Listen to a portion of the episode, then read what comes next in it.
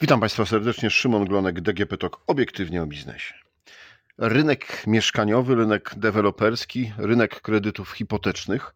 E, bardzo dużo o nim ostatnio słyszymy i rozgrzewa wyobraźnię, no, szczególnie tych, którzy albo mają kredyty hipoteczne, albo planowali zakup swojego wymarzonego pierwszego bądź drugiego mieszkania domu.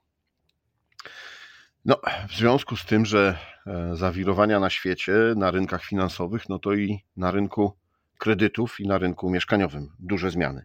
I o tym wszystkim dzisiaj porozmawiam z Honoratą Skrzypek-Komorowicz z kredytowyporadnik.pl. Cześć, witaj. Cześć. No dobrze, to, e, to zacznijmy może od tego, jak wygląda dzisiaj zdolność kredytowa Polaków. Na ile ona się zmieniła na przestrzeni ostatnich nie wiem, 3-4 miesięcy, czy może nawet ich roku, bo to chyba tak trzeba rozpatrywać.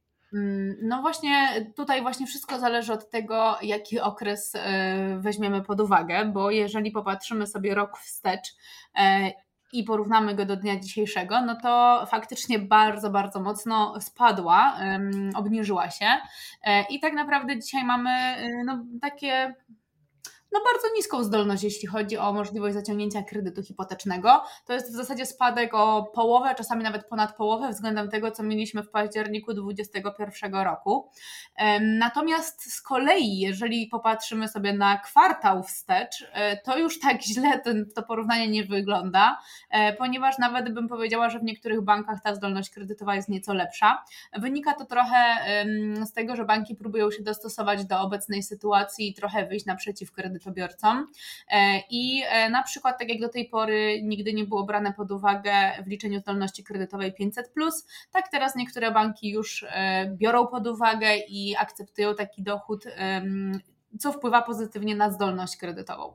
Więc no, nie zmienia to jednak faktu, że ona w dalszym ciągu jest dość niska. Natomiast um, ostatnio u siebie na profilu na Instagramie zrobiłam e, takie krótkie wideo, gdzie zestawiłam właśnie te zdolności kredytowe przykładowe dla powiedzmy e, typowego Jana Kowalskiego i e, taki feedback, który otrzymałam od moich obserwujących był taki, że są zaskoczeni, że nie jest aż tak źle, jak wszędzie się mówi, więc no tutaj jakby zawsze polecam jakby zapoznać się ze szczegółami, zanim wyciągnie się jakąś pochopną opinię czy pochopne wnioski, natomiast jak najbardziej no jest ona na ten moment bardzo niska w porównaniu do lat poprzednich.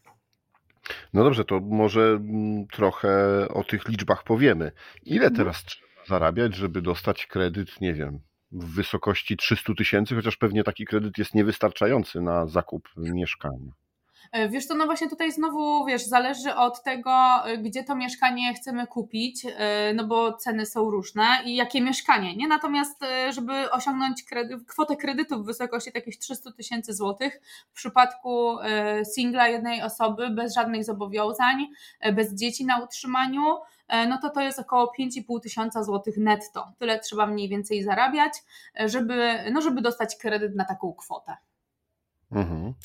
No dobrze, no to powiedzmy, że w dużych miastach typu Kraków, Warszawa, no to nie są to duże pieniądze na, na zakup y, mieszkania.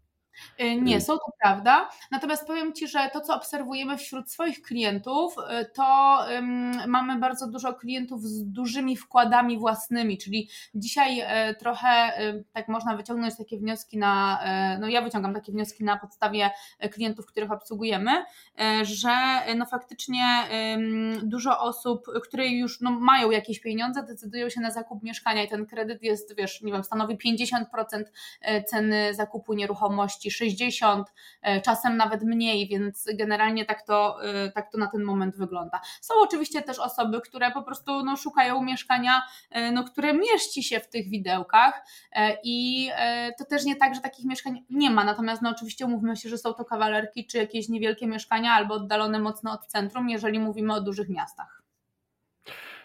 No poruszyłaś temat y, wkładu własnego. Jak do tego podchodzą banki? No bo ci klienci, którzy rzeczywiście mogą sobie pozwolić na 50-60%, myślę, że nie muszą się obawiać o, y, o to, jak bank zareaguje, no bo pewnie z wielką przyjemnością y, będzie miał takie zabezpieczenie, kiedy mieszkanie już w 50 klientach jest klienta, w 50% jest klienta. E, no a jakie są te minima? Czy podniesione są, czy Wiesz co, powiem Ci, że tutaj faktycznie spotykam się z takimi opiniami, które gdzieś tam krążą po internecie czy, y, czy, czy, czy wśród klientów, że dzisiaj jest bardzo trudno otrzymać kredyt i, e, i że tam, tam banki bardzo dużo wniosków odrzucają i E, powiem Ci, że no, jakby tych klientów obsługujemy dość sporo, bo no jesteśmy może nie jakimś wielkim biurem e, kredytowym, ale też nie najmniejszym, jeśli patrzymy na polski rynek. E, I no jakby patrząc na przekrój naszych klientów, to ja nie dostrzegam takiego problemu. W sensie banki chcą udzielać kredytów i chętnie ich udzielają, i te procedury przyznawania tych kredytów, one się nie zmieniły, jeśli chodzi o cenę ryzyka i tak dalej. Natomiast no, jedyną jakby barierą jest ta zdolność kredytowa. Nie? Więc jakby jeżeli mamy klienta, który zarabia tyle, żeby ta zdolność kredytowa wychodziła, nie ma, e, wiadomo, żadnych tam zobowiązań nieterminowo spłacanych i tak dalej, ale to jakby jest standard, to nie jest coś, co teraz jest, a kiedyś nie było, standard na rynku, to ten kredyt dostaje. My w zasadzie nie otrzymujemy negatywnych decyzji dla klientów. Czasami faktycznie zdarzają się obniżone kwoty e, kredytów względem tego, co klient gdzieś tam by oczekiwał, no ale no to też zawsze po to składamy na przykład wnioski kredytowe do dwóch, trzech banków w skrajnych sytuacjach nawet i do czterech, jeżeli widzę jakieś ryzyko, na przykład, e, że no nie wiem, coś się może podziać na etapie procesu kredytowego. No i jakby finał finałów te transakcje się finalizują. E, Okej, okay, ale y, no, rekomendacja ostatnia KNF-u to była minimum 10% wkładu własnego. Czy tak, banki... tak dalej jest, tak dalej jest. No. I te, tego banki się trzymają. Tak, znaczy wiesz, są e. banki, tylko że to też już było wcześniej, to się tutaj jakby pod tym kątem nic nie zmieniło. E, są, jest część banków, która udziela kredyty z 10% wkładem własnym, jest część banków, która udziela tylko z 20% i nie akceptuje niższego wkładu własnego. I też tutaj warto wspomnieć, że mamy y, jakby projekt, który jakby coraz coraz, znaczy teraz jakby bardzo cicho o nim jest, ale coraz więcej banków zaczyna przedstawiać oferty kredytu bez wkładu własnego. E, tylko no to jest tutaj jakby ten, ta część programu Polskiego Nowego Ładu, e, więc to jakby jest troszeczkę inny, inny temat. No tutaj jest ta dopłata czy gwarancja rządowa, tak. tak, ale w mniejszych miejscowościach też nieruchomość e, musi być odpowiednio ceny, wyceniana no ceny są w zasadzie nieosiągalne praktycznie. No dobrze, a jeszcze Cię zapytam o jedną rzecz, jeśli chodzi o tą zdolność kredytową. Mhm. Czy widać różnicę pomiędzy, no właśnie, osobami, nie wiem, zatrudnionymi na etat, a przedsiębiorcami, e, czy freelancerami? E, czy tutaj banki jakoś się zmieniły swoją politykę? Wiesz co, powiem Ci tak, y, znowu to wszystko zależy od tego, czym kto się zajmuje, nie? bo no, największe tak naprawdę zamieszanie wprowadził znowu Polski Nowy Ład, y, ponieważ bardzo wiele przedsiębiorców zmieniło formę opodatkowania z książki przychodów i rozchodów na ryczałt y, i faktycznie to jest taki mm, trudny case dla banków.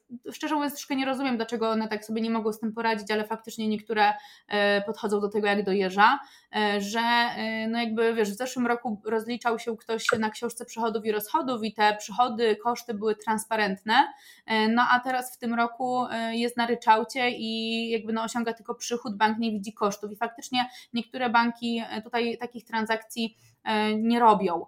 Natomiast jeżeli powiedzmy znowu ta zdolność kredytowa jest, spełniamy wymogi banku, no to będąc na działalności gospodarczej, no to znowu banki dość chętnie te kredyty przyznają. Okej. Okay. No dobra, to popatrzmy teraz na ten rynek e, z drugiej strony, czyli od strony sprzedających.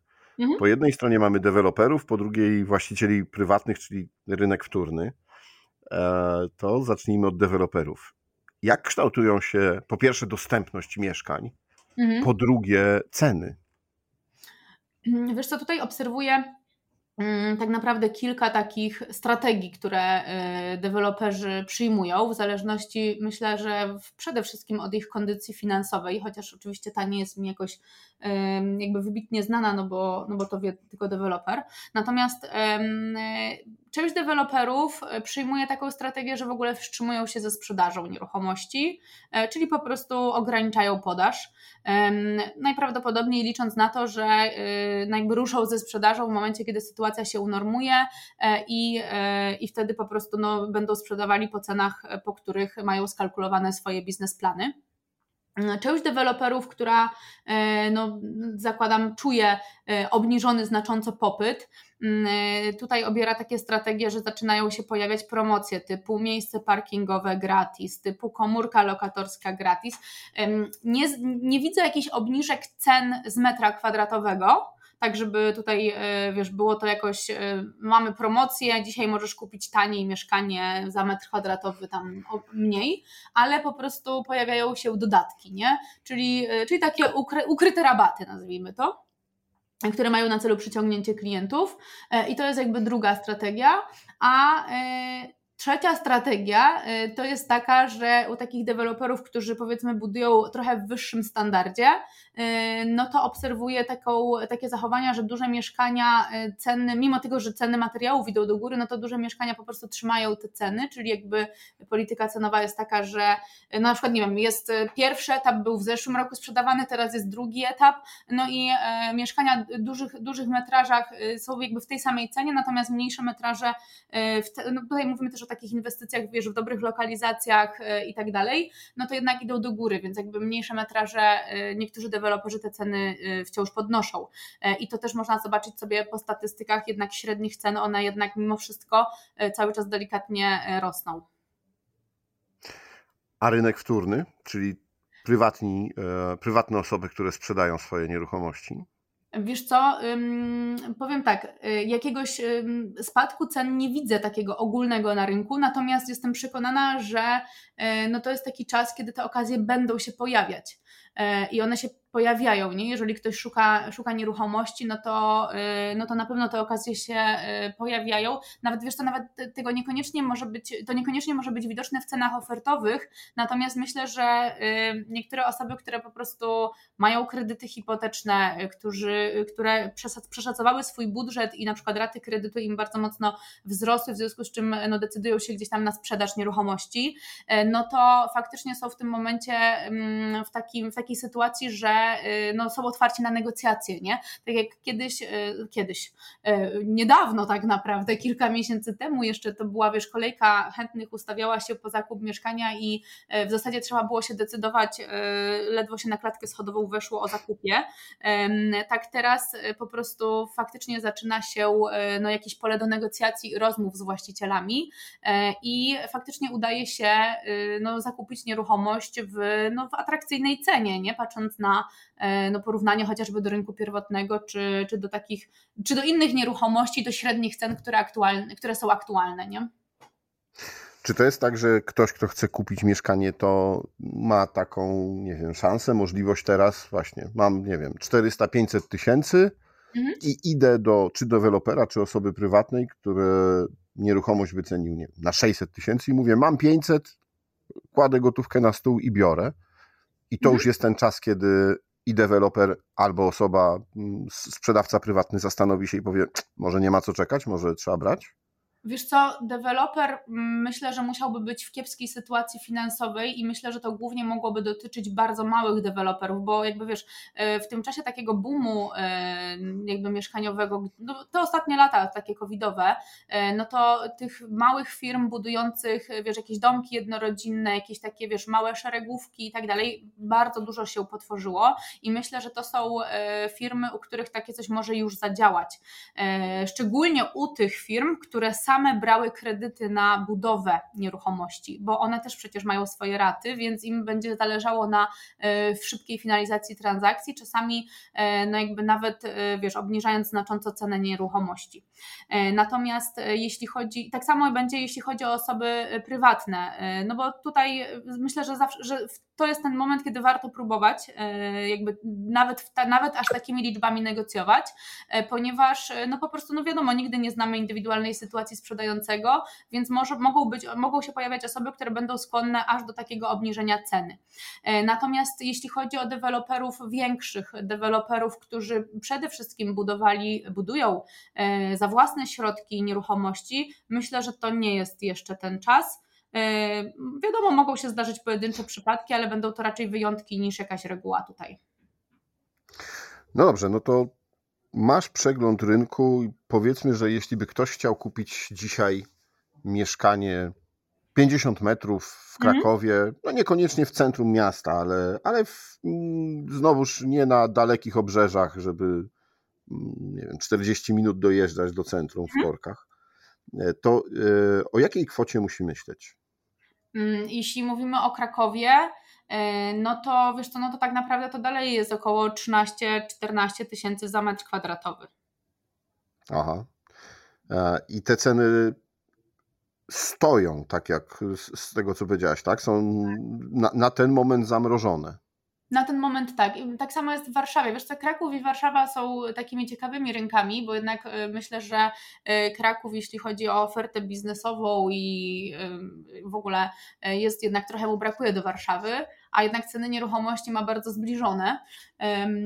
I, no i w Warszawie tak naprawdę to są podobne ceny. No wiadomo, często też są i wyższe, natomiast, natomiast no tak się prezentują te rynki i, i no są oczywiście inwestycje, które są i droższe, takie wiesz, stricte, y, znaczy stricte, nawet nie jakimś super stricte centrum Zabłocie w Krakowie, to już są ceny po 16-17 tysięcy za metr kwadratowy. E, natomiast, e, natomiast no powiedzmy, jesteś w stanie kupić w fajnej inwestycji, e, w dobrej lokalizacji, no po te 13-14, ale no taniej nie chce być za bardzo.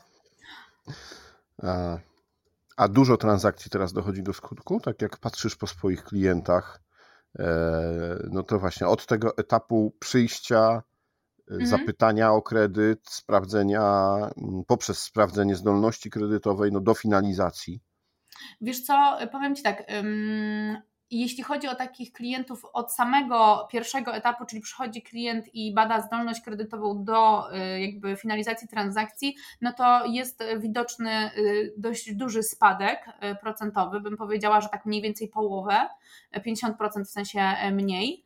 Natomiast jeśli już ktoś, wynika to ze zdolności kredytowej, nie, że po prostu jakby osoby przychodzą i dowiadują się, że no nie mają tej zdolności kredytowej na mieszkanie, które, czy nieruchomość, która ich interesuje na dzień dzisiejszy, więc w takich sytuacjach zwykle tam ustalamy jakąś powiedzmy strategię na przyszłość, nie? czyli jakby kiedy w ogóle realnie e, można byłoby o ten kredyt ponownie pytać. Natomiast e, jeśli chodzi już o osoby, które e, no, wracają, bo ta zdolność kredytowa jest, albo wiesz, często jest tak, że na przykład ktoś, ok, no planował sobie kupić większe mieszkanie, no ale dowiaduje się, że jednak nie stać go aż na tak duże, w związku z czym po prostu wraca z, no, z tańszym i powiedzmy od momentu, kiedy faktycznie ta zdolność kredytowa kredytowa jest do momentu e, no, zakończenia transakcji, no to tutaj się niewiele tak naprawdę zmieniło. Tutaj no, wspominałam już na początku, że no, banki dalej udzielają chętnie kredytów i jeżeli te parametry są spełnione, no to mamy praktycznie, no nie chcę mówić 100%, ale takie 99% decyzji pozytywnej e, wśród klientów od momentu złożenia zapytania o kredyt do decyzji ostatecznej. I te, I te tematy się finalizują. Wiesz, mieliśmy naprawdę, w tym roku mieliśmy jakichś pojedynczych klientów, którzy się po prostu rozmyślili, bo po prostu, no nie wiem, przestraszyli się, stwierdzili, że to jeszcze nie jest ich czas e, i odpuszczają temat, ale no jak już ktoś jednak decyduje się na, na złożenie wniosków kredytowych, na podpisanie jakiejś umowy wstępnej, rezerwacyjnej, no to, to raczej idzie za ciosem. No dobrze, a y, większość tych e, decyzji czy finalizacji, to jest rynek pierwotny czy rynek wtórny? Powiem Ci, że nie ma tutaj reguły. E, powiedziałabym, że jest to pół na pół. Mm, okej. Okay. A gdybyś tak miała ze swojego doświadczenia powiedzieć, co nas może czekać w najbliższych kilku miesiącach, czy na przestrzeni najbliższego roku? Ja wiem, że to w ciągu roku bardzo wiele się może wydarzyć, patrząc na rok wstecz. Mhm. No ale, ale zakładając, że właśnie jest tak gigantyczna zmienność, jest tak gigantyczna nieprzewidywalność, mhm. e, to co może być na tym rynku?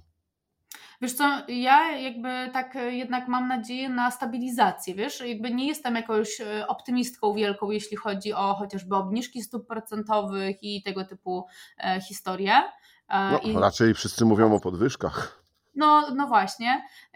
Natomiast myślę, że biorąc pod uwagę fakt, no, że jednak też czekają nas wybory i w ogóle, to myślę, że będzie tutaj e, pewnego rodzaju stabilizacja, czyli po prostu y, no, spodziewam się jeszcze podwyżek, tak zresztą i cały rynek, ale nie sądzę, żeby one były jakoś drastyczne, bo, e, no bo po prostu no, też one mają, jakby, no im więcej stopy zostaną podniesione, tym to też niesie za sobą negatywne konsekwencje, więc jakby ciężko mi tutaj prorokować, bo oczywiście e, też nie jestem analitykiem e, pod tym kątem. Natomiast, e, natomiast no myślę, że będzie tutaj pewnego rodzaju stabilizacja. Ludzie też, ja to też widzę po klientach, że wiesz, więcej, dużo więcej było paniki i takiego, wiesz, niespodziu na początku, gdy te stopy procentowe zaczęły rosnąć, e, niż teraz, bo teraz te zmiany już nie są tak znaczące.